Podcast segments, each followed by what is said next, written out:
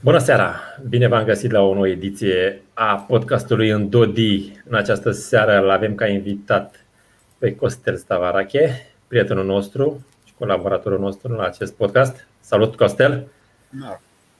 Și pe Salut. Alex Chiriac. Salut, Alex! Salut, Gabi! Vom aborda un subiect mai special. Ne vom desprinde de realitatea înconjurătoare cu alegeri locale și alte prostii. Ne vom ocupa de o societate ideală anarhocapitalistă și vom discuta un aspect important și anume serviciile de apărare și cum vor fi ele furnizate de piața liberă. E un subiect ușor. Da, un subiect ușor. Like. Sper că v-ați făcut lecțiile și sper ca cei care ne vor urmări să aprecieze. Ne-am cam făcut lecțiile. acest timp petrecut alături de noi. Nu știm cât o să dureze. Până, până la miezul nopții. Dacă o rezolvăm pe asta, restul lucrurilor sunt uh, mizilic. Ca de obicei. Da. Ia zi, o... ia zi Alex, uh, ce probleme crezi tu că există la serviciile de apărare oferite de stat la ora actuală? La Statul ora actuală? Hm. Cred Când că. Eh, zi. Hm? Cred că. Cred că ai, ai uh, două probleme. Ai uh, uh, o problemă de natură economică și mai e și probleme de natură etică. Și eu dacă nu vreau să fiu uh, uh, recrutat în uh, armata română, crezi că am șanse să evit? Nu vreau să omor oameni, sunt un pacifist de felul meu. Exact acum în România poți să, cred că poți să eviți, că vezi, doamne, avem armată de profesioniști, dar pe vremuri nu puteai și în alte părți ale lumii chiar nu poți. Și na, e, o, e o mică formă de sclavie mare. Dar uh, nu poți să invoc niște metode, niște motive religioase, ceva, parcă? Mm, ba da, unii pot să, unii pot să invoce motive religioase și pot să refuze și să-și asume că o să fie trimis la închisoare. Cu toate că nu e deloc uh, legitim. Eu știu, că închisoarea ne așteaptă dacă ne aducem. N-am înțeles. Crezi că închisoarea ne așteaptă dacă nu ne ducem sau sunt și alte pedepse? Um, muncă în folosul comunității? Habar n-am. Okay. Ceva de genul ăsta.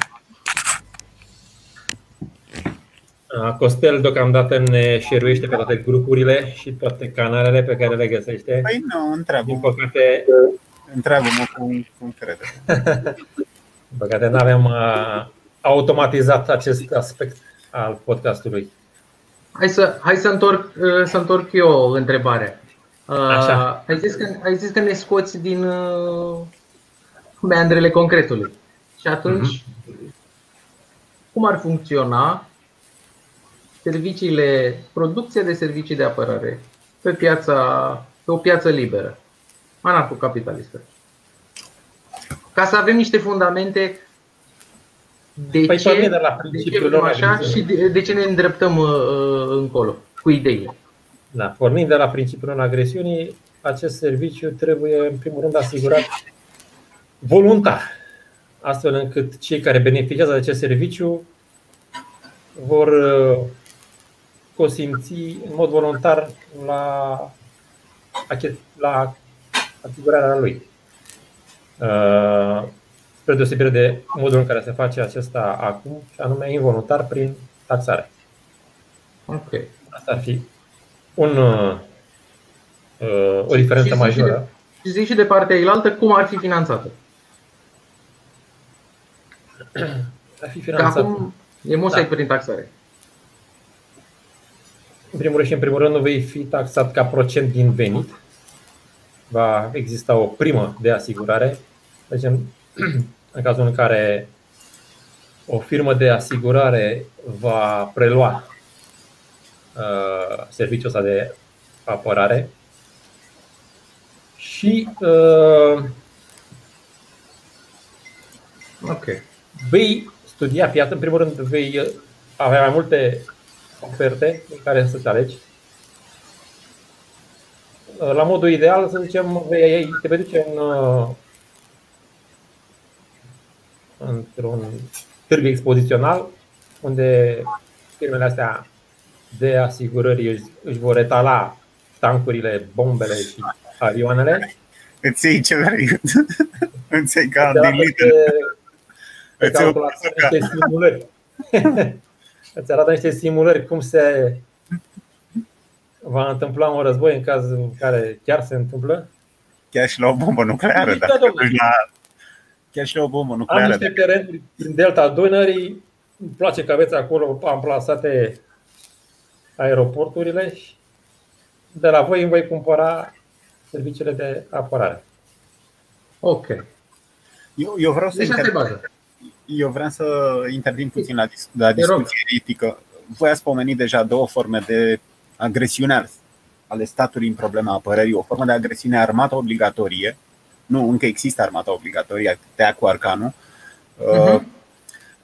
Hai să zicem că, din punct de vedere libertarian, încalcă principiul non-agresiunii. Uh, Principiul non-agresiunii spune că este greșit să inițiezi violența asupra unor inocenți, ori uh, în cazul armatei obligatorii se întâmplă acest lucru atunci când ești luat cu arcanul, nu e ca și cum te-ai angajat la o armată de profesioniști. Deci asta e o primă formă de agresiune a statului în problema apărării. A doua formă de agresiune pomenită deja de Gabi e asta legată de taxare. Nu? Taxarea e Mhm. clar că nu seamănă cu un preț de pe piață, ca atunci când cumperi o oală din Kaufland, nu e vorba de un schimb voluntar, ci un schimb agresiv, coercitiv al statului. Tu dacă nu plătești taxele, nu, nu ai opțiunea să, să nu cumperi. Nu? De exemplu la Digi, poți să nu cumperi programe de internet, de nu știu ce. În cazul taxelor, deci taxarea statului seamănă foarte statul seamănă cu o organizație mafiotă, adică taxele seamănă cu taxele puse de interlop. Taxarea este coercitivă în sensul ce înseamnă coerciția? Nu înseamnă că folosește violența direct, ci o amenințare cu inițierea violenței. Deci dacă tu nu plătești taxele, faci pușcărie, plătești cu tare amendă. Ok, deci sunt două forme de agresiune, dar cred că poți merge și mai departe. Hai să zicem că asta n-ar exista. De exemplu, în România nu ai armată obligatorie, nu ai armată obligatorie. Deci armată de profesioniști dispare prima formă de agresiune. Hai să luăm cazul și mai caritabil în care statul nu se finanțează prin taxe, să zicem, se finanțează prin donații. Deci nu, nu apelează la taxare. A, să fac și distinția asta. Se face distinția asta între libertarieni, între taxarea n-ar fi propriu-zis un furt, ar fi mai degrabă o formă de tâlhărie. Uh-huh. Un, furt, un furt se poate face și fără amenințarea agresorului, adică sunt în RATB și fur unea portofelul ăla, nici măcar nu știe. Ori în cazul taxării avem o agresiune deliberată, adică statul te amenință deliberat cu inițierea violenței. Deci seamănă cu banii sau viața. Sau am spus, taxele seamănă cu taxele de protecție, nu e nicio diferență da. între ele. Banii sau libertatea. Da, da. Ok, deci ar fi astea două forme de agresiune, taxarea și armata obligatorie. Ok, hai să zicem că statul e finanțat prin, prin donații. Păi da. mai e stat, asta mă întrebam eu, de exemplu, Engram, mă miram de ce ea spune că taxarea este furt în condițiile în care ea e liberal clasică. Păi ok, atunci cu ce finanțezi statul dacă taxarea e furt, dacă n-ai taxe? Soluția ei era loteria, mecanism de genul loterii și așa strângi banii. Dar hai să zicem că, că statul ia dar poate oamenii nu mai joacă la loteria aia. Hai să zicem că le ia din donații ideea că și atunci el rămâne agresiv. Deci ăsta ar fi al treilea caz de agresiune a statului. De ce rămâne agresiv? Pentru că tu nu ai, dacă vorbim de un serviciu monopolist de apărare, tu nu ai voie pe teritoriu, cum e statul, să nu ai alți Dumnezei decât mine. Pe teritoriul uh-huh. României nu e interzis să existe alți provider de apărare.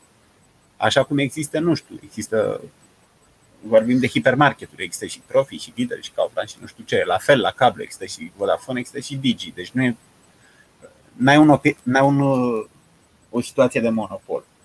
Iar uh-huh. monopolul l-aș defini nu neoclasic, ci l-aș defini pe stilul ăsta al școlii austriece în care ai monopol dacă ai un privilegiu acordat de stat. De exemplu, dacă am o comunitate în care există o singură fabrică de ciorapi, iar acolo schimburile sunt voluntare, situația nu e una de monopol. De ce? Pentru că schimburile sunt voluntare, însă în interpretarea partiană a monopolului am monopol atunci când statul spune doar tu faci ciorapi. Deci pune o interdicție, nimeni nu mai face ciorapi în acea comunitate. Aici că vorbim de armată, vorbim de apărare, statul își dă el însuși privilegiu. Deci, în general, el dă privilegiul ăsta altora, să zicem, că pune restricții de tip monopol. Acum el însuși decide că doar el produce apărare. Deci ideea care, chiar dacă n-am avea armata obligatorie, chiar dacă n-am avea taxare, tot ai avea uh, stat, în sensul că e un monopol care interzice uh, alți provideri să opereze pe același teritoriu. Ok, și ai și contraargumente și ar face bine să încep cu ele. Uh, nu, nu, nu numai statul are grijă de armată. Sunt foarte mulți oameni care iubesc armata pur și simplu. E, e, e, un lucru care ține, e un lucru care ține de, de țară. Pentru, pentru oameni e un lucru fundamental. Dacă n-ai armată, s-ar putea să le fie frică, să fie foarte stresați. Da, e o nevoie legitimă. Bine, tu ai spus două chestii.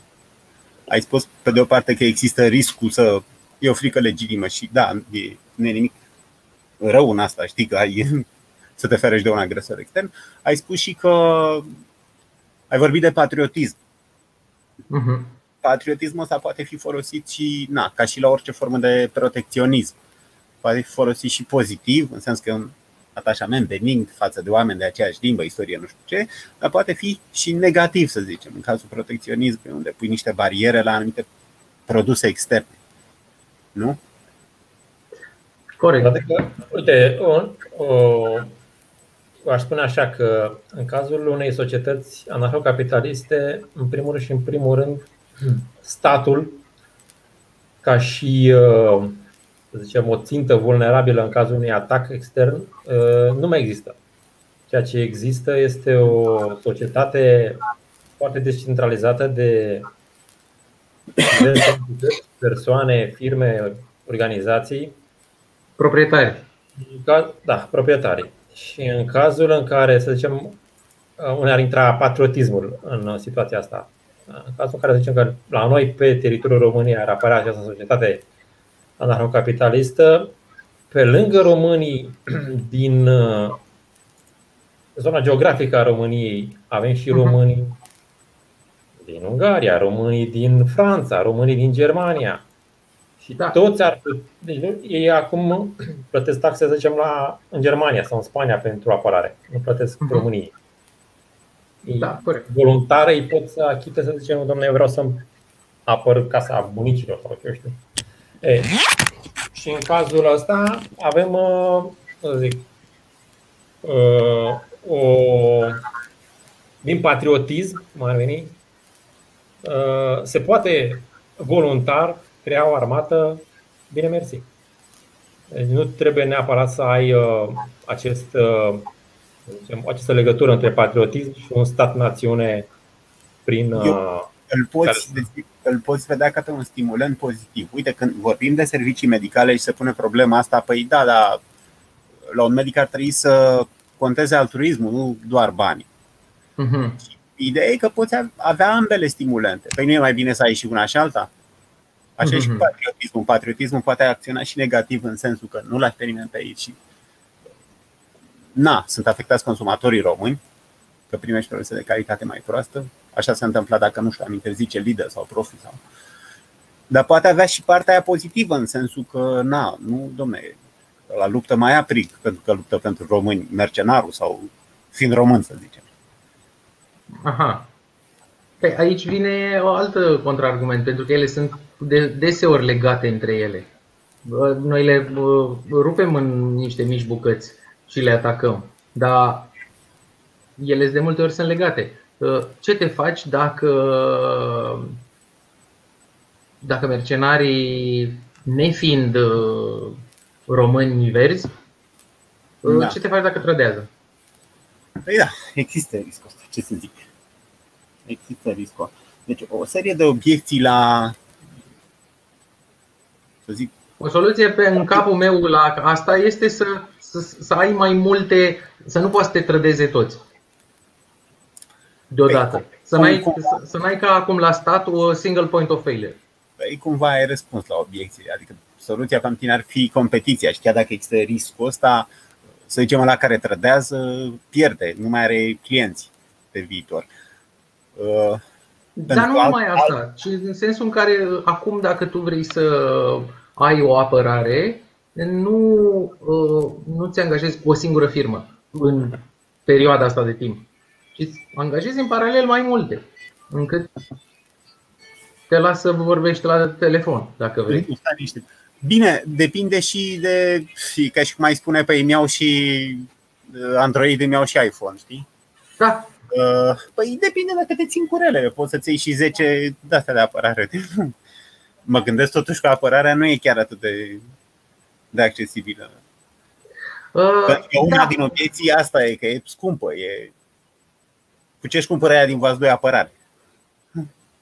Dacă sunt uh, separați și atunci uh, hai să socializăm costurile. Păi da, dar poți să le socializezi voluntar.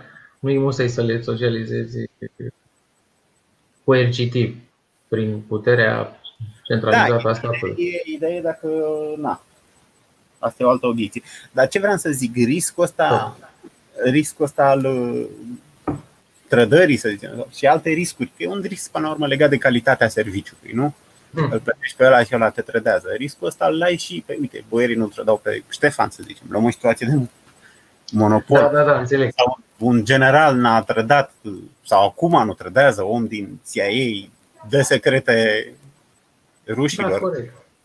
Da, corect. Toate m, părțile bune, așa numite de astăzi, pot fi la fel de bine rele sau invers. Tot ce, uh, toate contra Nu, noi, când, Contraargumentul noi, pot să noi, fie- când, uh, noi când facem sisteme comparate, e clauza aceea de trebuie celelalte fiind aceleași. Ok, există Mhm. riscul și colo și colo, nu? Și la o, și la o armată privată și la o armată uh, de tip monopol. Ideea e unde minimizezi mai bine riscul.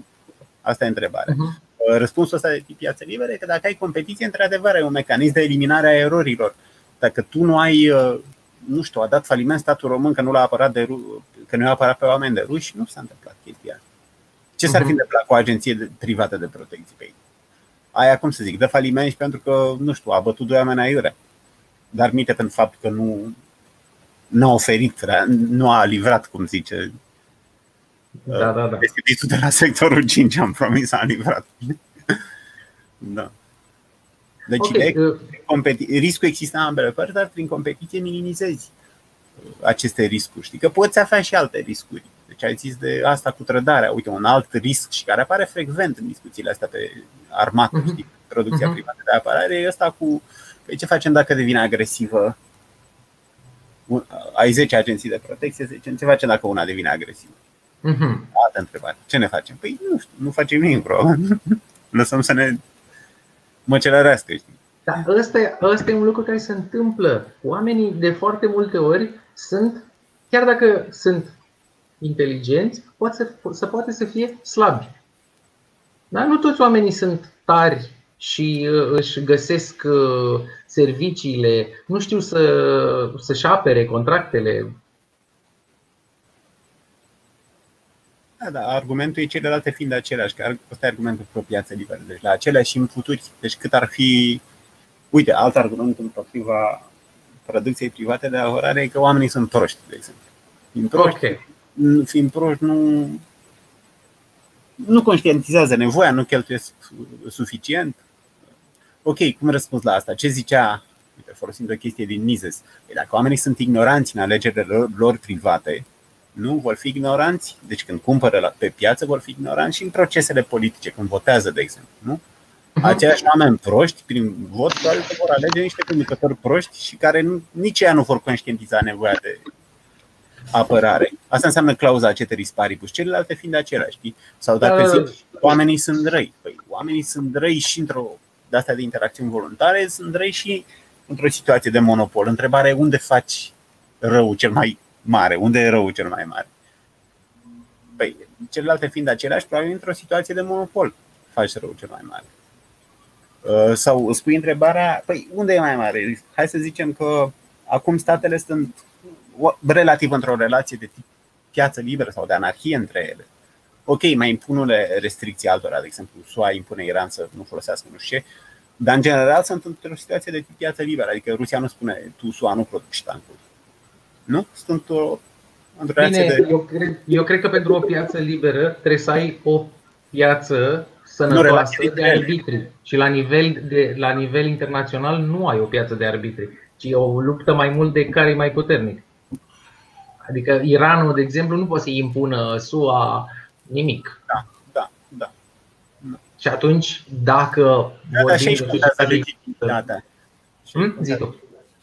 Și aici contează legitimitatea, contează care sunt percepuți ca fiind mai legitimi. Cred că SUA e percepută ca mai legitimă, știi, decât Rusia, să zicem.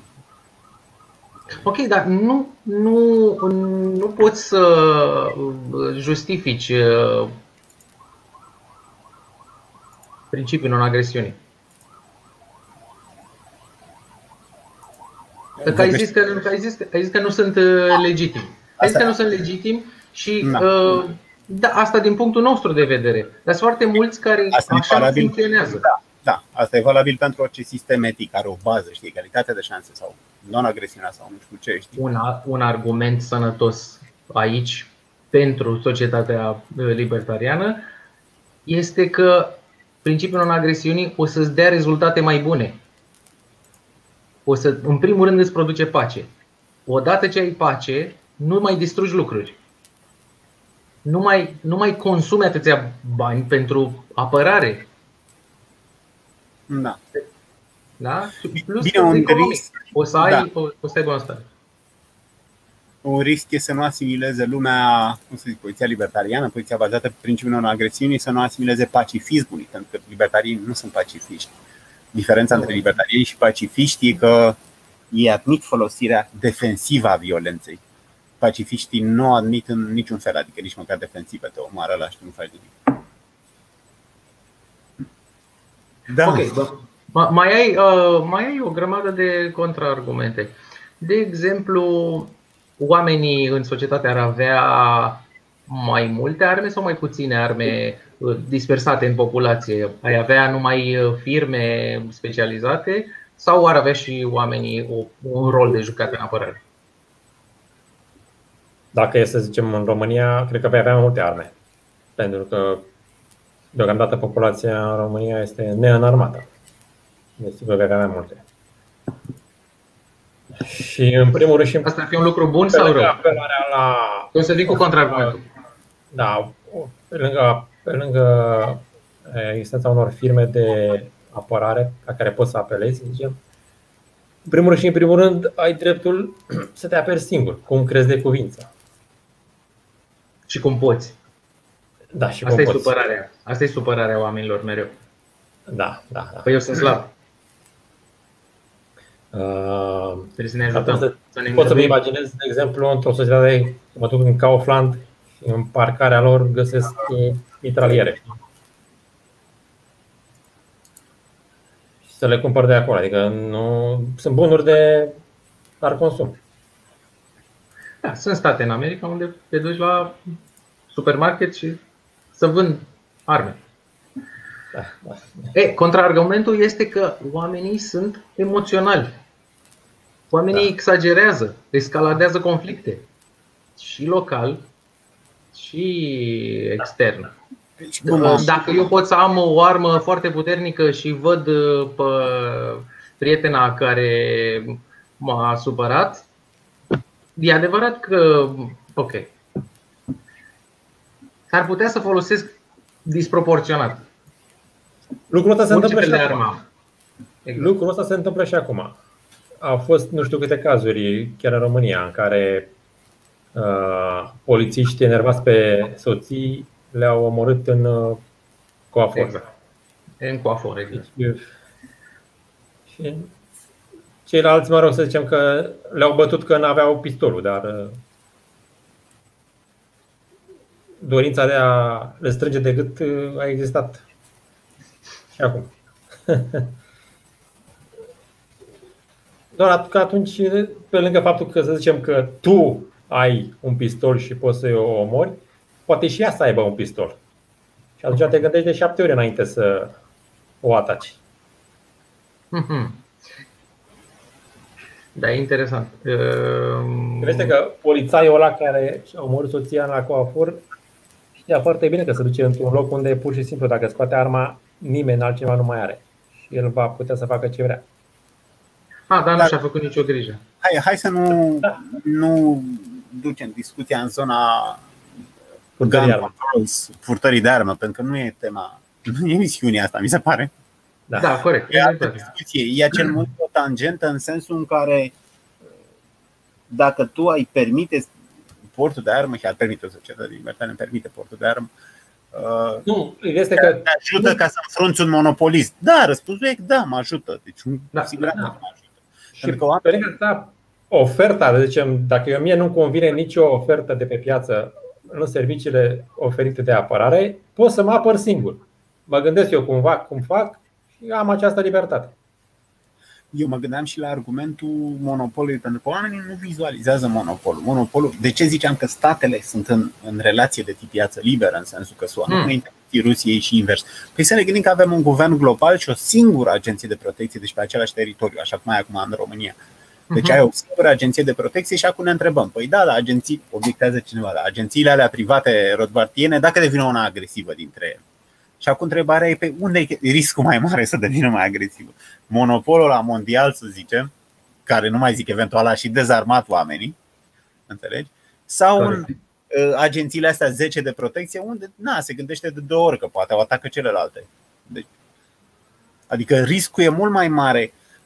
Asta dincolo de faptul că uh, hai să zicem că avem un punct zero. Avem pe de o parte monopol, pe de o parte agenții private de protecție. Deci chiar dacă nu s-a întâmplat nimic, statul prin natura lui e agresiv, prin natura lui a comis o agresiune. Deci chiar dacă nu face nimic, deci nu trebuie să aștept, da, dacă statul va deveni agresiv.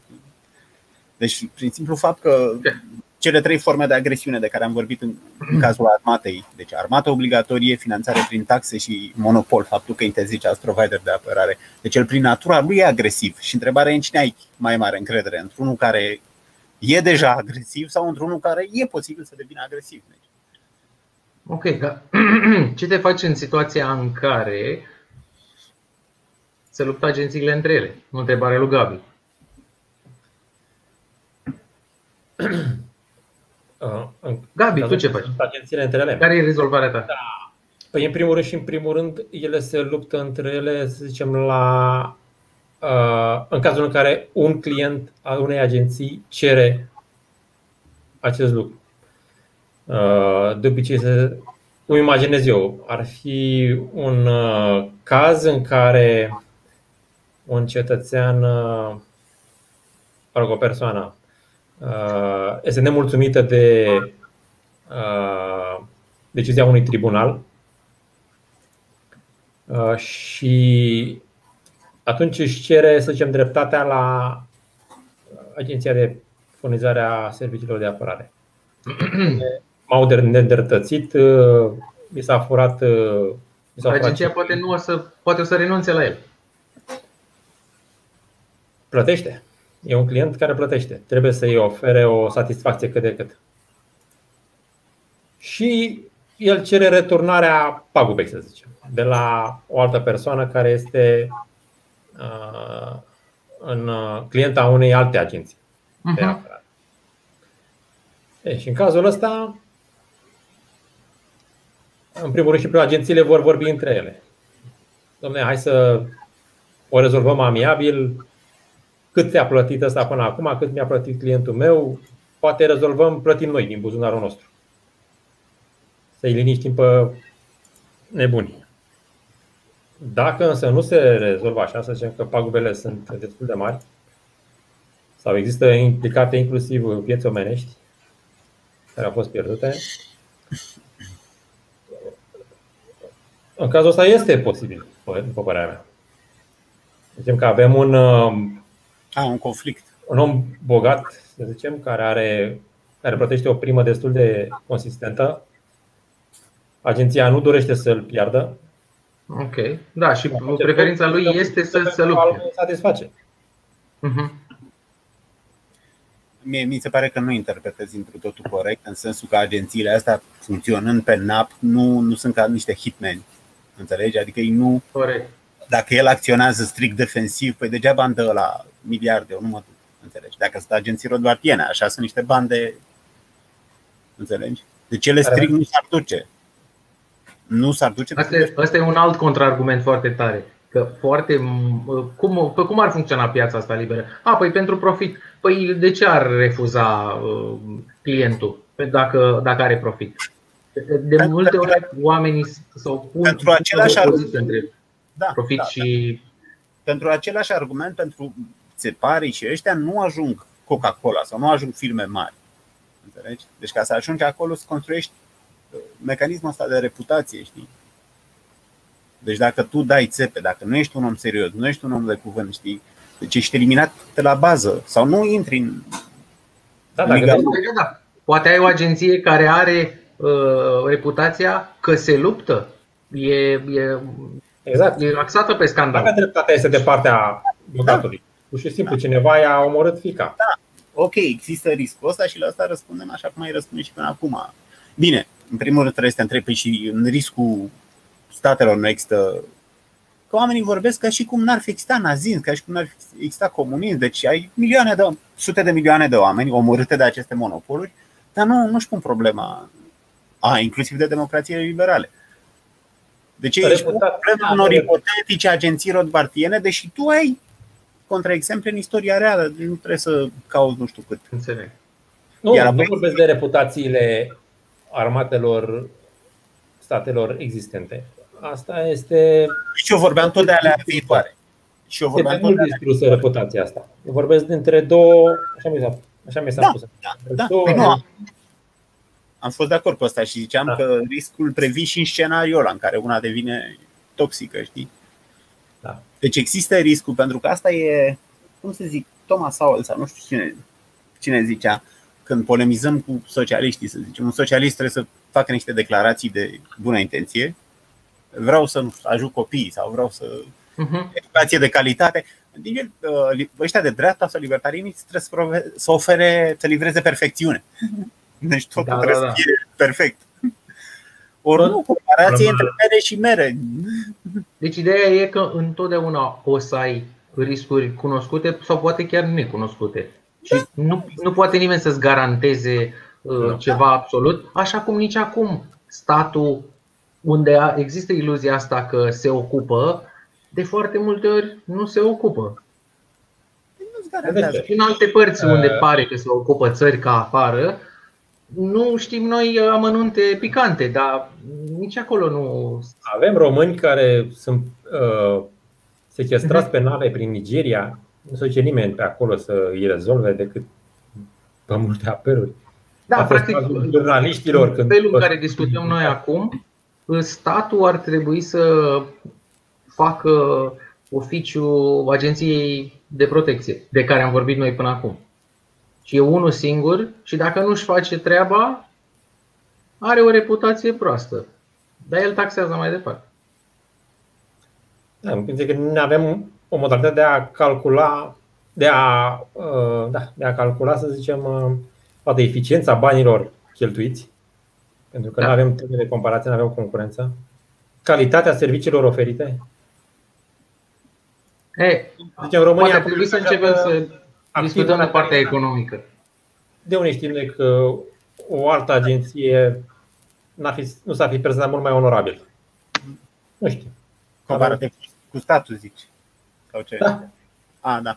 Păi gândește-te, gândește-te, deci un om se duce la Digi uh, și nu există relația de acum în care acum relația e bilaterală. Tu plătești și primești un pachet de servicii.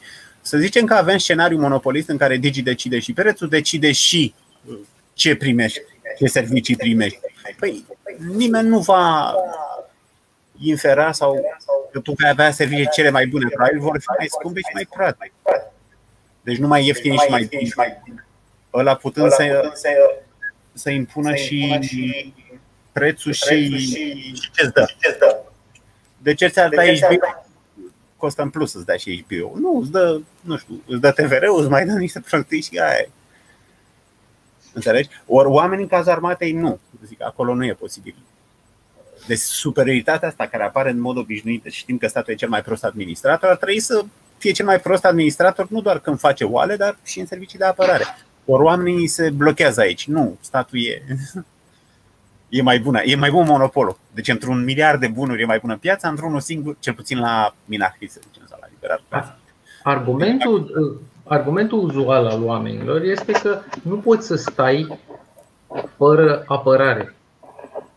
Da? E, bine, statul s-ar putea să fie o, o, o prost, dar în caz de lucruri grave, mie îmi trebuie rezolvare acum. Nu se poate să aștept până când piața liberă binevoiește să producă o firmă, să mai vină încă o firmă, să am concurență. Eu până, până apuc să aleg, trebuie să am apărare acum și tot timpul, pentru că dușmanul nu doarme.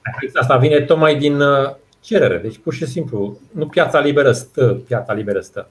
Piața liberă stă pentru că oamenii, să zicem, nu vor, nu cer, nu. Ai monopol, nu cer, pentru că interzis. Dacă tu vrei să te angajezi, să-ți cumperi apărare, gata, a început totul să se pună în funcțiune. Au început să apară profitorii, să zic așa, de pe urma cere dorinței tale de a Noi despre ce vorbim? De ce, e ca și cum ai zice de ce sunt interzise mai, hipermarketurile pe piața românească și te întreb, da, de ce n-a apărut lider până acum?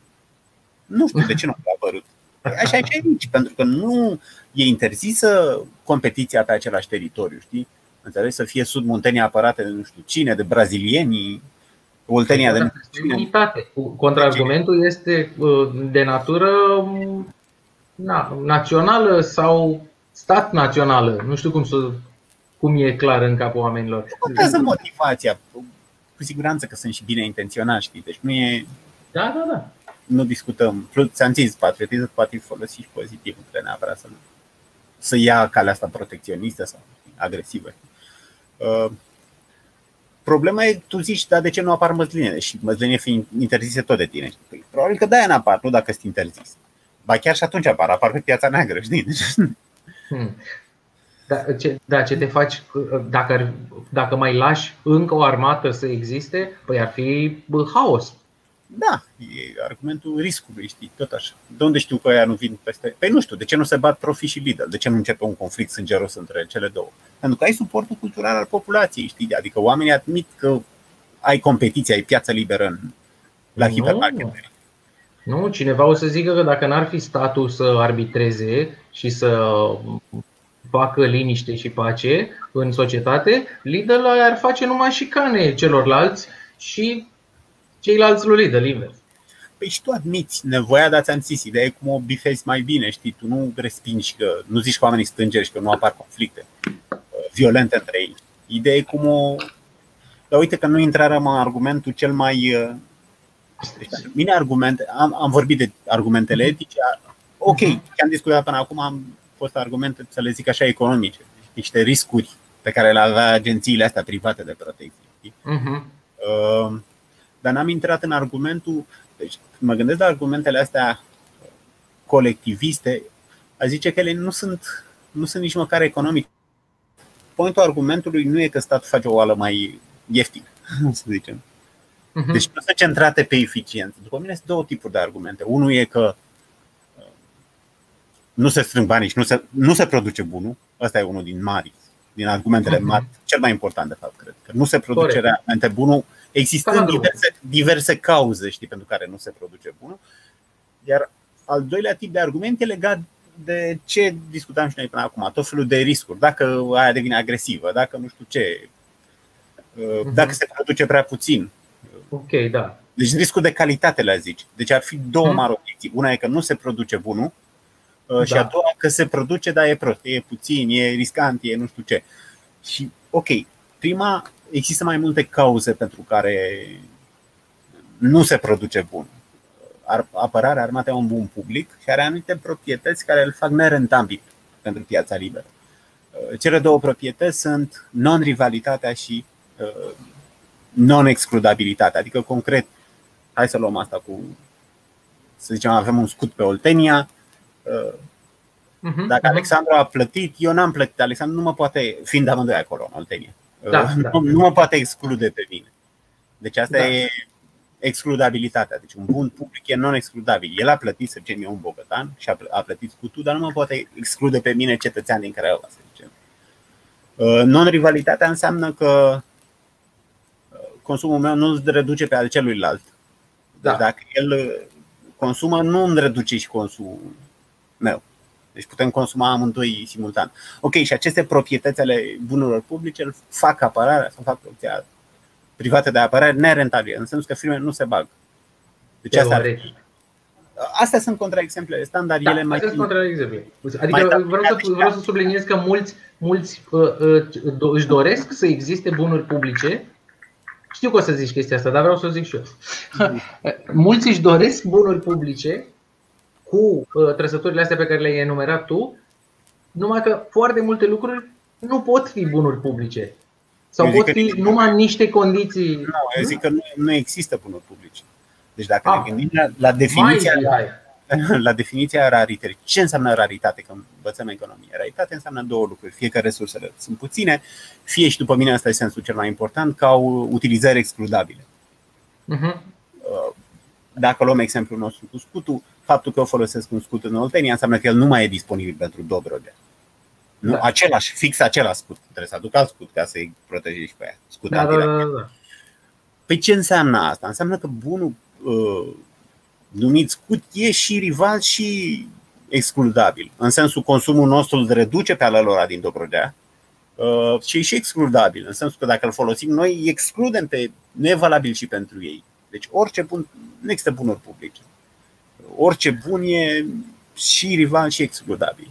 Ok, cu replierea lor poate fi, păi da, da, uh, Mm. Păi și ok, și cum, cum strâng banii efectiv, adică Da, da, da, da. chiar dacă aș admite asta, ce fac? Problema banilor. Că oamenii nu o să plătească, oamenii nu știu Da, că oamenii, vor. oamenii, oamenii nu vor plăti. Răspunsul va fi, va fi că plătesc, uh, sunt cred că două răspunsuri. Unul e că plătesc ea bogați, deci plătesc ea din Oltenia, să zicem, pe aia plătesc ea din Dobrogea. Și tot așa, bocătanii din Ungaria. Ideea e că oamenii văd și, uite, leftiștii când vorbesc despre piața liberă au în vedere corporații. Sunt niște corporații Da. giganți și nu știu. ce. E, când vine vorba de apărare, Malefice. nu mai există corporații. Există niște chițimii, niște covrigării, deci când ne punem problema, da, da, niște firme ar putea proteja eficient. Nu, păi sunt niște chițimii, niște. Adică, și pe de altă parte intră armata nazistă peste ei. Deci, nu, răspunsul e că poți avea niște multinaționale care, nu știu, hai să fol- folosesc barbarismul ăsta, scalează la nivelul bogaților. Bogații din Ucraina, bogații din Ungaria, bogații din Mhm. toată Eu- Europa de Est, să zicem. Deci ăsta ar fi un răspuns prin care ar strânge banii. Deci, probabil că apărarea ar însemna că ai câțiva giganți, câteva corporații mari. Ok, alt răspuns. uh, Deci chiar dacă nu Dacă poți să excluzi. Stai, Ok, dar stai, poți stai, stai, exclude stai, să te alți întrerup un pic. Ok. Stai să te întrerup un pic aici, ca să nu plecăm din subiectul ăsta. Păi nu, că e Ce, Central. ce, ce, pot, ce pot să facă oamenii ca să nu-i încalece corporația malefică? Păi e același răspuns ca din aur, competiția.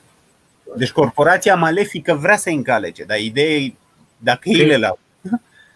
Ideea este că orice corporație malefică de obicei este, uh, orice corporație gigantică de obicei este gigantică datorită faptului că Nu toate. satisface serviciile unor milioane și milioane sensul de ăsta, da. clienți. Mă gândeai că și-a făcut banii Da? prin lobby, prin corupție. Știi? Astfel că ea are tot interesul să aibă grijă și de cel mai mic client, pur și simplu. Nu, dar Da. chiar, nu, Coca-Cola chiar dacă are- nu sunt clienți, chiar dacă nu sunt clienți, se strâng banii. Deci, uite, am oferit un răspuns, că întrebarea era, sau obiecția fundamentală a asta a bunelor publice, e că nu se strâng bani. Și uite, am Mhm. zis, uite, o cale de a strânge banii e că poți exclude bogații. Nu vorbesc de sărăcime, dar poți exclude bogații. Exclus bogații din Dobrogea când, când îi aperi doar pe aia din Oltenia. Și tot așa, știi? Deci putând să Ah, excluzi, strângi. Eu am, eu am un argument care nu e uh, unul la unul, pentru că nu implică violență nici măcar în apărare. Uh, Te gândești, a, te atacă cineva trebuie să fugi. Trebuie să fugi repede, îți trebuie niște mașini. Cine a făcut mașinile alea? Le-a făcut statul sau le-a făcut piața liberă? Întreb retoric. Da, dar asta nu, asta nu tranșează neapărat polemica între monopol versus piață liberă, pentru că ce, nu poți să ai un stat liberal clasic care e suficient de bogat ca să Înțelegi? Deci aici polemica un stat da. liber, eu nu vreau ca discuția să fie că, uite, o societate liberă e mai bogată și așa mobilizează resurse. Adică Aha. aș vrea să aplic chiar pe. Nu, hai să privatizăm armata, adică strict pe, pe apărare. În primul rând și în primul rând, noi acum gândim lucruri pe care, zicem, ca și întreprinzători de, în domeniul apărării, noi nu suntem calificați. Dar da. în momentul în care vin băieții cu, cu, cum să zic eu, cu uh, acest incentiv de a face profit din servicii de apărare, păi aia poate să ziceți că, domne, face mai multe pachete. Dumneata ai uh, un pod, șapte drumuri, uh, 15 fabrici și 15.000 de hectare de teren agricol? E bun. Da, așa. Uh, atâta trebuie să plătești. Dumneata ai un apartament într-un bloc, într-un mic orășel din câmpia României, au 100 aparte din ce a plătit de la altă. Pentru că una da. e să aperi da. dita mai bogățiile lui ea, una e să aperi uh, apartamentul lui ea nici nu știu dacă intră armata acolo, între poliția. Exact. Da, deci e, își face un calcul economic respectivul. Deci, da. Și multe, adică nu pot să sunt multe alte lucruri pe care noi nu le luăm în calcul. Păi nu le știi unele pentru că nu s-au descoperit. Nu pot să dai exemplu de exact. nu știu ce. Mediul în care să înflorească o astfel de industrie și să apară astfel de oameni care să găsească mm. modul de a produce astfel de servicii nu există. Deci Gândește-te că tu, tu vorbeai în 90 la niște oameni, argumentai așa, să zicem, erai pro-capitalism, pro-piață liberă, ziceai, uite, piața telefoniei încurajează inovația, știi? Și îți dai uh-huh. seama că nu zicea unul din public, te referi la iPhone sau... Pentru că nu erau, nu a apărut să Deci asta Corect. e o chestie de descoperire. Noi discutăm strict argumentele economice. Mă rog, și etice. Dar argumentele economice. Tu ca economist nu te uiți când vorbești de piața mașinilor de spălat, nu trebuie să fii inginer, să începi să discuți că nu știu butoane sunt puse nu știu cum, pentru că nu e o discuție inginerească, e o discuție economică. Prin piața liberă scad prețurile și crește calitatea față de un monopol. Și întrebarea e de ce, de ce argumentația asta e valabilă la mașini de spălat și nu e valabilă da. Uite, Remus Flutur uh, a comentat și ne-a spus așa o, o altă modalitate de a produce servicii de apărare pentru fiecare. Pachet. Uh, da, un pachet, da. Dacă cumperi casă în zona noastră, intră la pachet și apărarea. Deci, da, da, da. Și simplu. Se portează. Uh, la, fel, la fel de bine pe sistemul ăsta poți să-ți imaginezi că uh, magazinele ar putea să dea la pachet. Uh, ei vor să aibă pace într-o zonă ca oamenii să cumpere liniștiți, s-ar putea să, să, să se ocupe de apărare. Și aici exact. vreau să fac un amănunțel mic care nu ține de cât ne pricepem, dar de obicei eu, există argumentul ăla de cost. Nu e o chestie scumpă. Tancuri, avioane, milioane de, milioane de bani, cumpărăm corvete. E ceva incredibil, nu ne pricepem. Ăsta e un totul alt subiect cu experții. Da? Mm. Dar, dar pe costuri. Cât știți voi că sunt costurile uh, din, uh, din PIB? pentru armată? Uh, 2%? 2%. 2%. 2% din veniturile oricui? Da, da. Nu, 2%. Parcă, parcă nu sunt 50% cât îți ia tot, tot statul taxe. Nu știi cum poți întoarce tu obiecția să zici ok, 2% care înseamnă, nu înseamnă mare lucru, pentru că tu din... Din ăștia pun pare că peste jumate sunt uh, dați pe da. tot felul de produse. Nu, dar pot spune, uh, păi ok, uh, păi da, dar plătesc doar bogații. Păi și PIB-ul cine ți De unde se strânge? 50% nu e strâns tot de la bogați? Da, ok, da. îți poate răspunde și la asta, dar așa ca idee, știi? Și gândește-te că bugetul mai cheltui pe o mie de prostii. Deci bugetul public. Nu e doar apărarea, mai e o mie de chestii. Și noi acum ne punem întrebarea cum să strâng banii de apărare. Da, da, da. Bine, ok. Vreau să mai zic o chestie legată de argumentul ăsta, pentru că e central, deci în discuția, despre asta e discuția sau e argumentul central, că nu, că nu se strâng bani pentru că nu se strâng oameni, pentru că bunele publice au, sunt non-rivale și non-excludabile. Ok, uh-huh. un mhm. alt argument care mi se pare că nu prea e, nu prea l-am văzut așa de folosit, uh-huh. e tu atunci când, deci forța care te motivează e motivul profitului. Deci tu când alegi ca antreprenor dacă faci cu tare chestie, îți faci un calcul costuri-beneficii. Asta e forța motivatoare. Pe tine nu te interesează, te interesează profitul, nu numărul clienților, dacă vrei. Dacă ele intră în competiție, intră în conflict, tu mergi pe, pe profit. Păi să zicem că dacă ai în Oltenia ai, uh, hai să zicem, ea se coordonează perfect, vrea toată lumea să plătească și să uh-huh. zicem de acolo ai profit un milion de euro și în Dobrogea ai un singur om uh-huh. care dă 5 milioane, să zicem, de euro.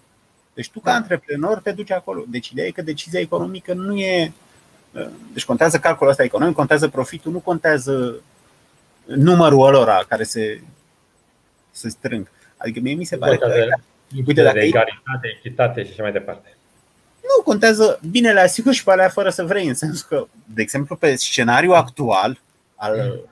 săracii din privat, de exemplu, o vânzătoare din Kaufland, care e plătitoare de taxe, nu e consumatoare de taxe, ea plătește pentru apărare. Pe în scenariul ăla în care alea sunt excludabile și plătesc doar niște bucătării, nu plătești. Adică da, mai dacă, rămâne, dacă, dacă ai toți oamenii ăștia care rămân neapărați, pe cum dacă să ne sunt români de ai noștri, dar rămân neapărați din cauza că profitul s-a dus numai unde poate să fie făcut și oamenii săraci rămân neapărați și aici vine uh, argumentul crucial pe care nu aveți cum să-l demontați niciodată. Ce? Viața e mai importantă decât profiturile. Dar sunt legate. Dacă știi puțină teorie economică, profitul înseamnă că oferi. Un om de ce face profit? Uite, nici măcar n-am discutat asta, deși e esențial. De ce face un patron profit? Nu? Deci argumentul anti-monopol și argumentul pro piață e că e legat de stimulentul ăsta al profitului și pierderii. Deci cineva care face sistematic produse bune are un profit mai mare. Cineva care face sistematic produse proaste are pierde sau de faliment. Nu? Ori la stat da. nu ai aceste incentivuri, nu ai aceste stimulente. La stat e ruptă de performanță. Deci dacă unul te numește la poștă, să zicem, te numește pentru că, nu știu, ai alergat pentru PSD în campanie. Dar nu pentru că tu ai venit cu nu viziune prin care optimizezi poșta română, o faci. Deci nu există ruptura asta între performanță și stimulente în stat. Uh-huh.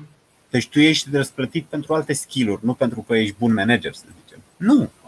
Poate ești un bun, scrii la o partidul pe net sau și primești Da, sau poate ești un bun întreprinzător politic.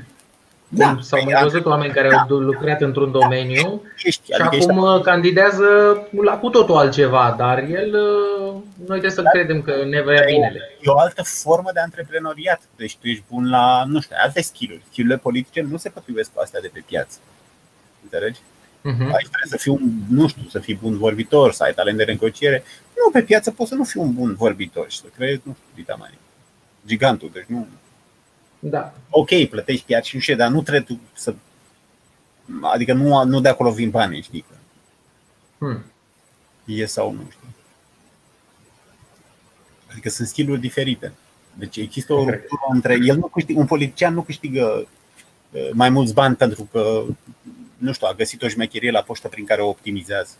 Ca să nu zic că e posibil chiar să-l dea afară, știi, dacă vine cu niște propuneri de reformă și tu ai acolo, ai la poștă, nu știu, 10.000 de oameni, știi, care mhm. urmează alegerile, deci dacă tu vrei să optimizezi alocarea resurselor, e, exact. mai Adică e perversi incentive. Dacă exact, alineauri a devenit foarte evident când ziceai de uh, ale economice cu telefoanele. Uh, dacă tu ai un monopol într-o zonă, o să, să existe discuții interminabile despre reformă. Reforma cu tărui sistem. Da. Când dacă ai o piață, ea se întâmplă, e o evoluție, nici nu mai e nicio reformă. Păi da, nu ai așa multe discuții. Uite, noi, dacă te uiți la de ce ne mulțumită lumea, ne uităm în România, în America, oriunde, De ce nemulțumit? Care sunt temele care revin obsesiv? Sănătate, drumuri, justiție, educație, știi? Deci cum ar fi zis Rothbard, care e firul roșu? Ce au toate astea în comun? Deci oamenii nu protestează că nu există măsline, de exemplu. Deci n-am, n-am văzut protest sau că nu există oale sau că mașinile de spălat nu sunt bune. Deci nu, protestează strict acolo unde statul administrator sau controlează, controlează domeniul. Ori asta spune ceva, na, despre. Da. Revenind la serviciile de apărare, mă gândeam ce am face, hai să zicem că o, o vânzătoare în Kaufland poate fi apărată de agenția de apărare din cauza faptului că Kaufland sau alte persoane da, da, din jurul metropolei achită. Nu neapărat, că poate stă, da, în, poate stă în afara Bucureștiului. Deci nu. Da, exact. Da, să zicem că sunt niște regiuni mai sărace ale unei zone geografice, unde nu există Kaufland, unde. Da. E, și uh, acea zonă, să zicem, va fi apărată foarte slab sau deloc. Pur și simplu. Da. Oamenii nu își pot permite astfel da. de taxe. Da. Da. Uh, un argument aici este că înseamnă că zona aia nu e folosită la parametric sau dacă nu are uh, uh, lucruri care pot fi folosite din zona de acolo, nu o să, nu o să vrea nimeni să le invadeze. Uh, nu neapărat, că uite, poți, într-adevăr, uh, Murphy, uh, Robert Murphy folosește argumentul ăsta și na, are ceva common sense în el, în sensul că dacă e sărac, nu te atacă rușii, adică dacă atacă rușii mai degrabă atacă București decât Vazduiu, știi? Uh, și cred că în general da, e plauzibil, dar poți avea și nu, un psihopat, vrea să distrugă lumea, deci Înțelegi? Și omoare și pe sărac. Vrea să le ia rinichii sau tot găsește el ceva. Resurse în zona. Deci există riscul. Da. Ok, argumentul tău e acolo, e tot așa, celelalte fiind aceleași, nu știu, ok, nu obțin protecție prin competiție ca împotriva Rusiei sau Germaniei naziste, dar obțin o protecție na, împotriva Ungariei sau deci una mai slabă. Deci nu poți să dai 3 lei și să fii apărat de bombe nucleare. Deci ok, păi și aici ai argumentul ăla cu ce fac uh, comunitățile mici în fața unei armate bine pregătite. Da? da? Germania nazistă, de exemplu. Dacă e mică, nu înseamnă și că nu are bani. Asta e prima chestie. Deci Elveția ce? Nu are bani? Își cumpăr. Deci nu. Ok. Uh, altă întrebare e, ok, ce au făcut statele împotriva Germaniei naziste? Uh-huh. Că au picat ca muștele. Deci nu, ok, până la urmă s-au coalizat sau nu știu ce. Știi. Probabil asta ar face și agențiile de protecție, asta în scenariu pesimist în care unii nu-i bat din prima pe naziști. Știi? Eu tind să cred că unii bat din prima. Adică dacă piața e mai eficientă, la aceleași resurse tu ai armament mai bun decât deci acolo e ok, naziștii aveau scule de astea de capital, tancuri și nu știu ce, dar tot aveau risipă de forță de muncă, tot aveai armată obligatorie și nu știu ce. Argumentul eficienței și că la aceleași resurse tu ai de asta mai bune. Dar mă gândeam la un începătorul scenariu. Să zicem că totuși uh, serviciul ăsta de apărare chiar costă bani serioși. Costă, uh, mai ales, să zicem, pentru, pentru a apăra, să zicem, Bucureștiul, costă o sumă și pentru a apăra uh, Delta Dunării sau Vasluiu, okay. o sumă mult mai mică. Da. În momentul ăsta există în momentul în care vrei să zicem să-ți faci uh, să-ți faci o firmă de mașini sau dezvolți un cartier rezidențial. Iei în calcul aceste costuri. Și ușor, ușor te duci cu dezvoltarea, domne, da, creștinilor un cartier rezidențial prevastui încolo. E că distanța mare, dar mă rog, că ne apropiem. Sau da, da, da, respect. Celor din Galați, domne, un cartier rezidențial super luxos, în Vaslui, aer curat, costuri mici, nu ca aici unde este scump. Și se duc oamenii bogați acolo, și cumpără vile și asigur și acolo. Să achite și costurile de apărare. Da, da, da, cu siguranță. Zicem că ar fi un, uh, o modalitate prin care piața s-ar regla și în uh, privința asta. Da, asta e un exemplu, să zicem, clasic de echilibrare a pieței. Unde e mai ieftin, oamenii o să cumpere, unde e mai scump, o să vină oamenii să vândă. Da. Până la urmă se va găsi un echilibru prin care. Păi asta nu Important e să-l lași Asta nu înțeleg stângiștii, dispersia, dispersia profitului și dispersia salariilor pe piața liberă. Dacă ai competiție, asta e tendința. Poate trebuie explicat aici. De foarte multe ori o companie când ajunge foarte mare este din cauza că a primit limitări, în fine, diverse mecanisme prin care are un monopol din partea statului. Da. Nu, nu intră concurență pe piață, de da. obicei. Da. Nu, sau și alea, uite, alea legate de copyright. De copyright. Deci dacă nu avea interdicția asta legată de IP, Windows ăsta, Microsoft nu mai era așa de mare. Adică îl plagiau ăștia și nu, nu mai aveai mutantul ăsta. Uh-huh.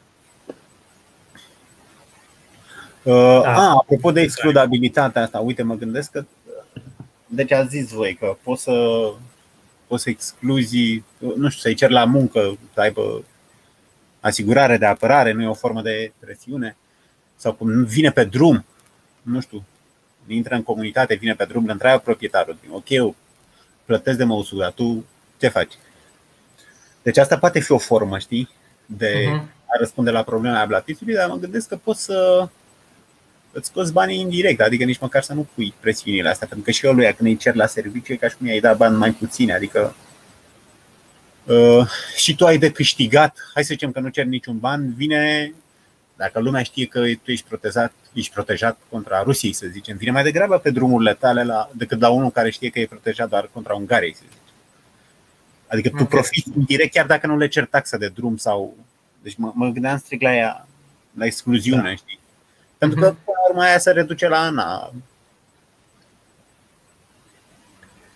Adică e din salariu dacă îi cer chestie, ca și cum i-ai da un salariu mai mic. Deci nu, nu știu. Cred că e o chestie de preferință, nu știu. Există un contraargument care e pus deja într-un fel, uh, da, problema. Uh, și lucrurile sunt în felul următor. Dacă nu, dacă nu ai stat, Uh, nu mai ai societate. Uh, fără stat nu o să mai ai indivizi liberi și și piața liberă e creată și da, da. apărată de stat. Da. Și, și și în cazul ăsta de armată, dar uh, dar iată că de fapt nu se face nicio piață liberă, stat, la armată. Ne duci departe, ne duci departe. E un fel de e un fel de condiție kantiană, știi, de posibilitate, de condiție transcendentală de existența a pieței. Adică piața n-ar exista fără. Deci tu ca să ai schimburile alea trebuie să te protejeze cineva. Așa uh-huh. că mhm. Oamenii nu știu cum problema, dar de ce nu am privatizat și. Deci dacă. Și serviciile astea de apărare nevoia, de mai de sus. Deci piața produce toate tâmpenile, știi, toate prostiile și o nevoie de asta fundamentală, cum e apărarea, de sensibilă, că ăsta e raționamentul etatiștilor uh-huh. din toate partidele, știi? Uh, chestiile sensibile să le facă statul. de cele proaste să le. Păi, dacă, sta, dacă piața e bună și nu și locul mai eficient și nu știu de ce să nu intre și în zona asta? Adică da. chestiile. Tocmai aici ar trebui. Aici ar, cu, cu asta ar trebui să începi. Deci cu da. asta ar trebui să începi. Uite, când vorbim de privatizare, știi? de privatizare. De ce ai avut toată chestia asta de la Revoluție? Că e clar că nu s-a privatizat așa cum trebuie. Păi dacă privatizai justiția, să zicem, din prima, îți garanta și celelalte procese, știi? Adică aveai tribunale mai eficiente, știi? Da, așa? Na, aici, aici acum. Adică o bătaie de tot. Ori astea... Zic.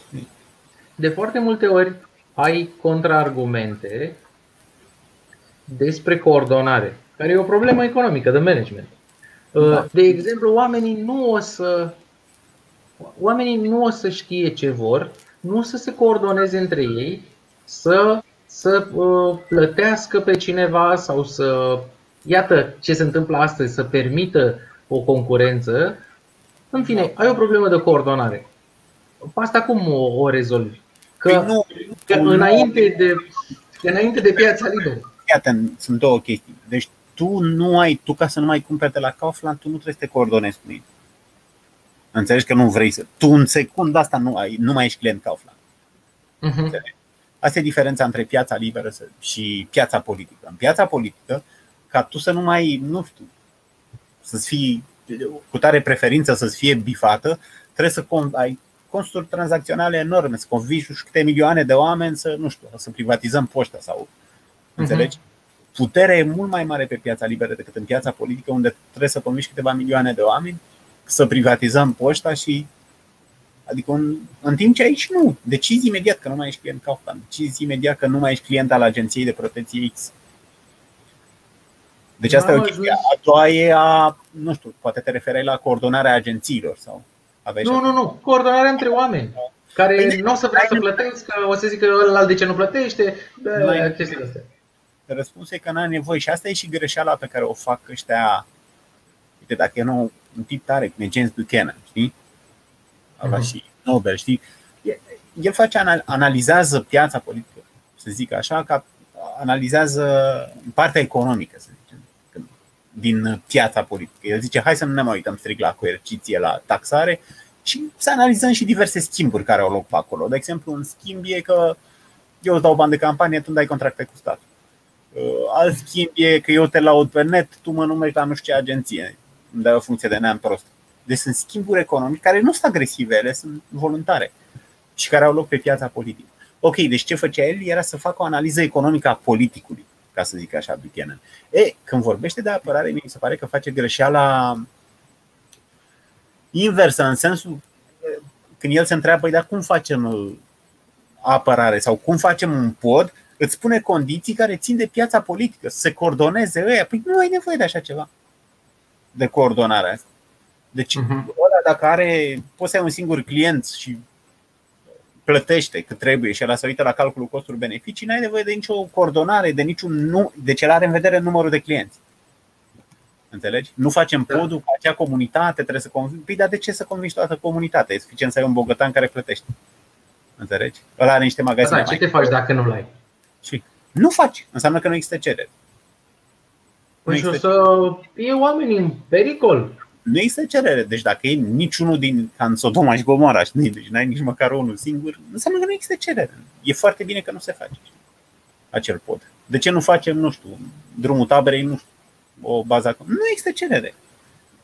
Dar oamenii își doresc lucrurile astea așa dintr-o mândrie. Trebuie să avem, trebuie să avem armată, trebuie să avem drumuri, trebuie să avem poduri. A, ca să fie ale noastre sau la ce?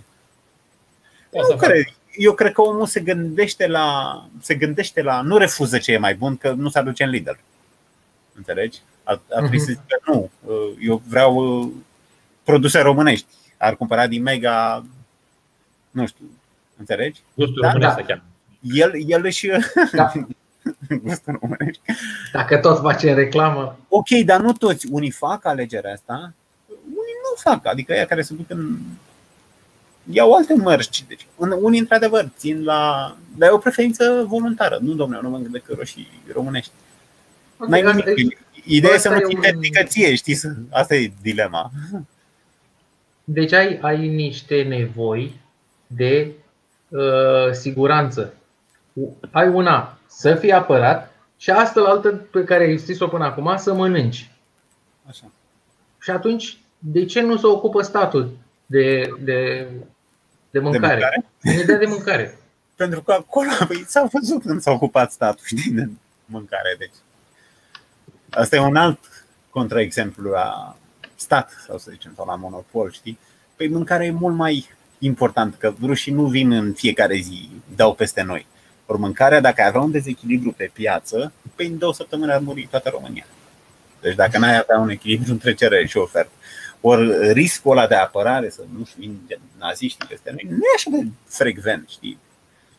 Înțelegi? De ce ai chestia asta? Păi contează ce. ce păi poate de aia, ăsta e argumentul ăla bun. De fapt, contra-argumentul ăla bun. Oamenii se învață cu pacea și nu mai cumpără servicii de apărare. E un risc. Asta e. Da, da. Nu trebuie să-l demontezi pe ăsta. Da. Nu, nu, dar e până și fiți responsabil pentru viața proprie. Nu, dar eu mă gândeam că ai în cap și ceva de genul că îi încurajează Înțelegi? Poate să dea foc intenționat sau pot face. Deci pot exista chestii de Ah, ok. Răspunsul tău e întotdeauna. Ok, competiția, dacă s-a aflat că la face o chestie intenționată și a dat foc intenționat, păi nu mai agenția aia. Da, da, da. Asta ar fi argument. Ok, lumea aș și văzut, vede efectele Deci sunt două chestii la asta. De ce lumea acceptă piața liberă la mâncare, nu acceptă la armată sau să zicem la apărare? Păi una e că omul vede efectul, vede că o alimentare uh-huh. comunistă e praf sau economia lui Vanghele sunt praf, ori astea sunt uh, bune.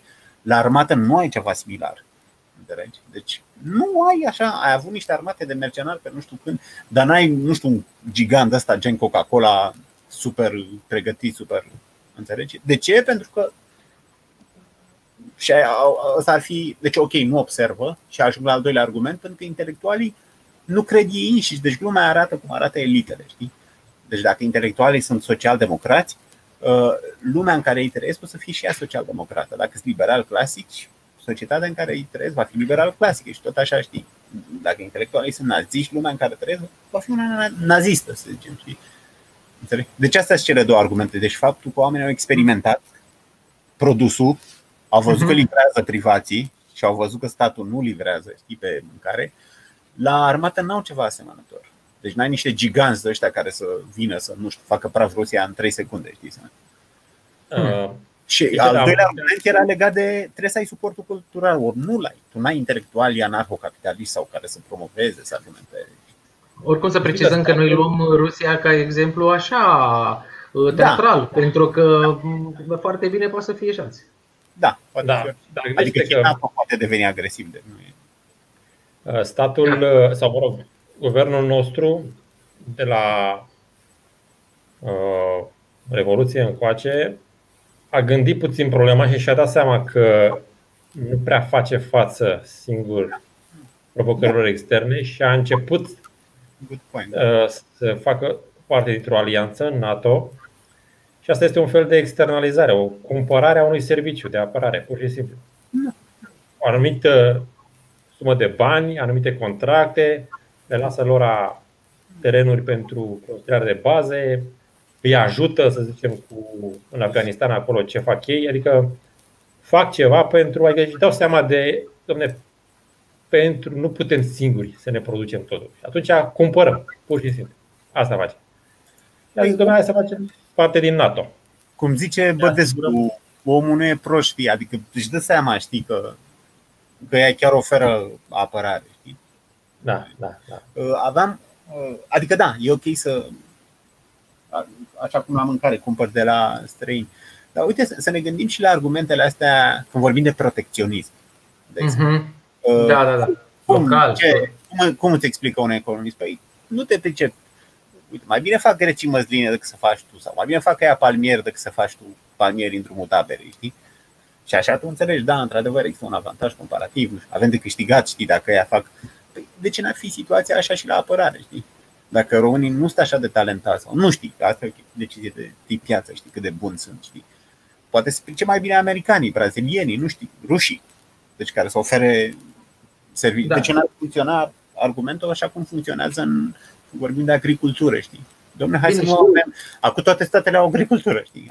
La fel, da, toate, da, da. toate statele au armată. Deci... Pe subvenție toate statele au agricultură pe subvenție da, da. și dacă vii cu argumentul că păi, ar trebui să te specializezi pe ce știi tu mai bine și să iei lucruri de la alții. Sau o să fie niște oameni care o să zică, păi uh, depinzi de ăia, dacă pe aia îi lovește o secetă, o să mori. Și bineînțeles că aici ai aceeași soluție. Nu-ți cumperi, să zicem că nu mai face România grâne. Da? Și face numai computere, roboți. Da. Da? Nu trebuie să iei grâne numai din Chile. Sau în fine, de unde Dumnezeu să facă ele.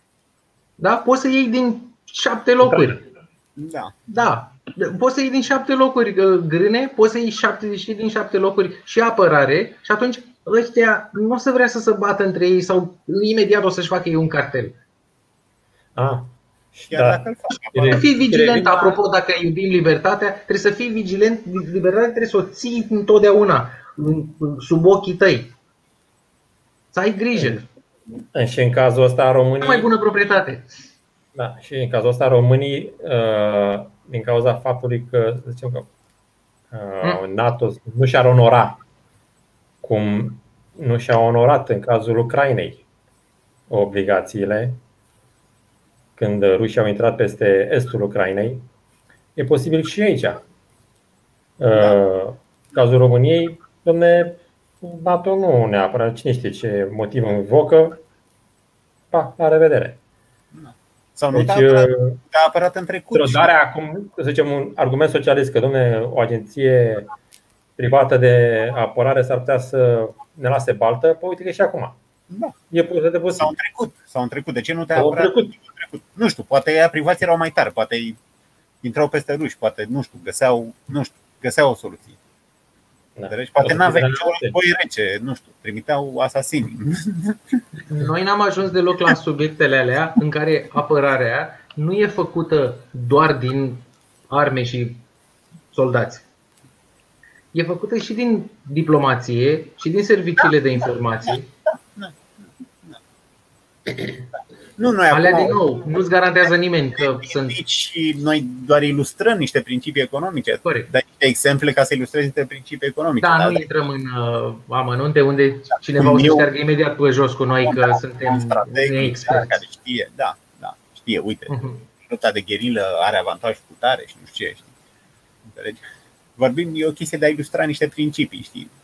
Dar ideea e că și omul simplu înțelege, adică uite, a înțeles că NATO a lăsat patriotismul și a înțeles că, sau a înțeles că nu se contrazic, știi, că faptul că NATO, pe NATO îți oferă un serviciu mai bun, normal că e ce, ce mai contează că e NATO? știi? Nu, nu contează. Și ideea e că și NATO, ok, noi stăm că, păi da, dar NATO nu o să întoarcă niciodată, știi? Într-adevăr, în mediul ăsta cultural și în ce e foarte greu de... Ca, întrebarea asta poți să o pui și în America, știi? De ce Trump mai face alegeri în noiembrie? știi? De ce nu scoate tancurile și eu de mâine sunt... E tot suportul la cultural, știi, de care ai nevoie. Adică dacă nu ai ăla, nu... Întrebarea asta se punea în... Uite, în Somalia, când dispare statul centralizat și apar niște bande, știi? Și acum Mhm. veneau ei criticii la anarhocapitalism. Păi da, eu nu i-am văzut pe ea să citească Rădva, știi, pirații somalezi sau să schimbe aur între ei, știi, monede. Ce, ce se întâmplă, știi? Păi nu, ideea e că n-au nicio... Sunt sălbati, știi, nu... Nu au o cultură a libertății, știi, a respectului față de ceilalți. Înțelegi? Da, uite, un, un argument uh, că nu poți să garantezi nimic este cum începuse și tu la un moment dat și ai zis ai o, să zicem că faci un guvern global, o armată globală, uh, tot nu poate să-ți garanteze nimeni uh, siguranța, poate să vină o armată de zombi sau de extraterestri Da. și să măture cu ăștia pe jos. Nu, dar chiar și în situația în care ea se întoarce împotriva ta. Înțelegi? Ea se Ah. Că noi ne întrebam, dar care, unde e mai probabil să se întoarcă împotriva? Și atunci chiar îți pui întrebarea, păi cum, eu cum rezist împotriva la Colossus? Să zicem că ai când zici la mișto rezistența prin cultură, păi chiar poate fi o strategie rezistența prin cultură, Mhm. că tu nu mai ai arme, nu mai ai nimic. Înțelegi? Nici Corect. nu poți să ai o trupă de gherilă. știi? Și poți încerca într-adevăr, uite, Murphy zicea, nu mai faceți mișto de strategiile astea pacifiste, pentru că în anumite contexte chiar pot fi, vezi Gandhi sau vezi alții, știi? Martin Corect. Luther King, chiar pot fi eficiente. știi? De fapt, nici nu ai alte, nu, nu mai ai arme, nu ai. Da, bine, probabil că vor, nu știu, avea ceva de genul rezistența din mund sau. adică încep să. Deci dacă ai un monopol de ăsta nenorocit, să zicem, la nivel global, care devine tiranic, știi, devine. Da, da, da, corect. Mai Păi, avem de- niște situații. De exemplu, avem uh, o țară devine anarhocapitalistă și restul rămân etatiste. Se pune problema că, uh, domne, armata uh, este până o dezvolți tu ca societate ca anarhocapitalistă, durează. Da. Până îți găsești propriile mecanisme prin care să devină eficientă și să fie super puternică, vin rușii peste tine. Te-au eliminat. Chiar și aici ai putea replica. Păi da, dar dacă o face statul, durează și mai mult. Uite-te la metrou din drumul taberei. Deci, hai să zicem că o fac în șase luni, știi? Deci, așa ăștia o fac în... Nu, de ce ne ai putea Uh. zice argumentul ăsta, știi? Plus că dacă știi că ai problema asta, s-ar putea să, să te ocupi dinainte. Zici, mă, vrem să facem aici o societate anarhocapitalistă? Noi toți proprietarii din zona asta? Ideea Da. e că ai- Bine, dar o să avem problema asta cu apărarea. Ok, hai să ne ocupăm de ea. Nu, dar poate vin alții care fac deja asta, știi? Să zicem, vine altă societate anarhocapitalistă sau altă dată de apărare. O să zic, da, ok. Să fi zis că ai una singură, să hotărăsc cu unii într-o zonă. Nu, dar zic că e bun argumentul ăsta, pe până face statul. E ca și cum ar face Sau- metrou din drumul da. taberei, deci nu. Vin și rușii și naziștii și nu mai... Dar da, într-adevăr există riscul ăsta, știi? ok, nici noi nu argumentăm că alea apar într-un 5 secunde, înțelegi? Pentru că nu ăsta e argumentul, știi? Argumentul e că celelalte fiind aceleași, pentru că probabil nici statul nu o face în 5 secunde, știi? Înțelegi Mhm. că O are deja, dar nu o facem ce să da, o are deja. Da, poți să admit, Deja. există, există riscul ăsta, știi? Există riscul ăsta. Sau, mă rog, ideal ar fi ca și vecinii noștri să îi înglobăm așa pe, pe nesimțitele. Mai vine, vin bulgarii din zona Dunării, se alipesc la noi. Contează semnalele pe care le dau ăia puternici și uite de ce lumea e leftistă. știi? Pentru că SUA și țările europene, adică teoretic cei mai civilizați și mai avansați sunt leftiști. Înțelegi? Da. Dacă cel puțin America rămânea liberal clasică, știi, aveai, de dai alt exemplu, știi? Așa țările astea sărace, inclusiv România, știi, cu cu o piață exact ce e mai prost, știi? Ok, a copiat și chestii bune și nu știu ce, dar copiază și multe tâmpenii, știi? Da. Este. Ok. Mm, Închidem aici? Care sunt? Ce zici voi? Mai aveai ceva sau? Nu, care sunt concluziile? Ca să Nu, putem ok. să închidem liniștiți. Vrei să le trag eu sau? sau nu știu. Păi fiecare. Hai, Să a, zică fiecare. ultimul cuvânt. Armata va fi mult mai eficientă, în primul rând, în cazul uh, uh, agențiilor de pe piața liberă, vom avea o apărare mult mai eficientă. Raportul calitate-preț va fi net superior ofertei pe care avem acum. Asta Deci tu o vrei- dată.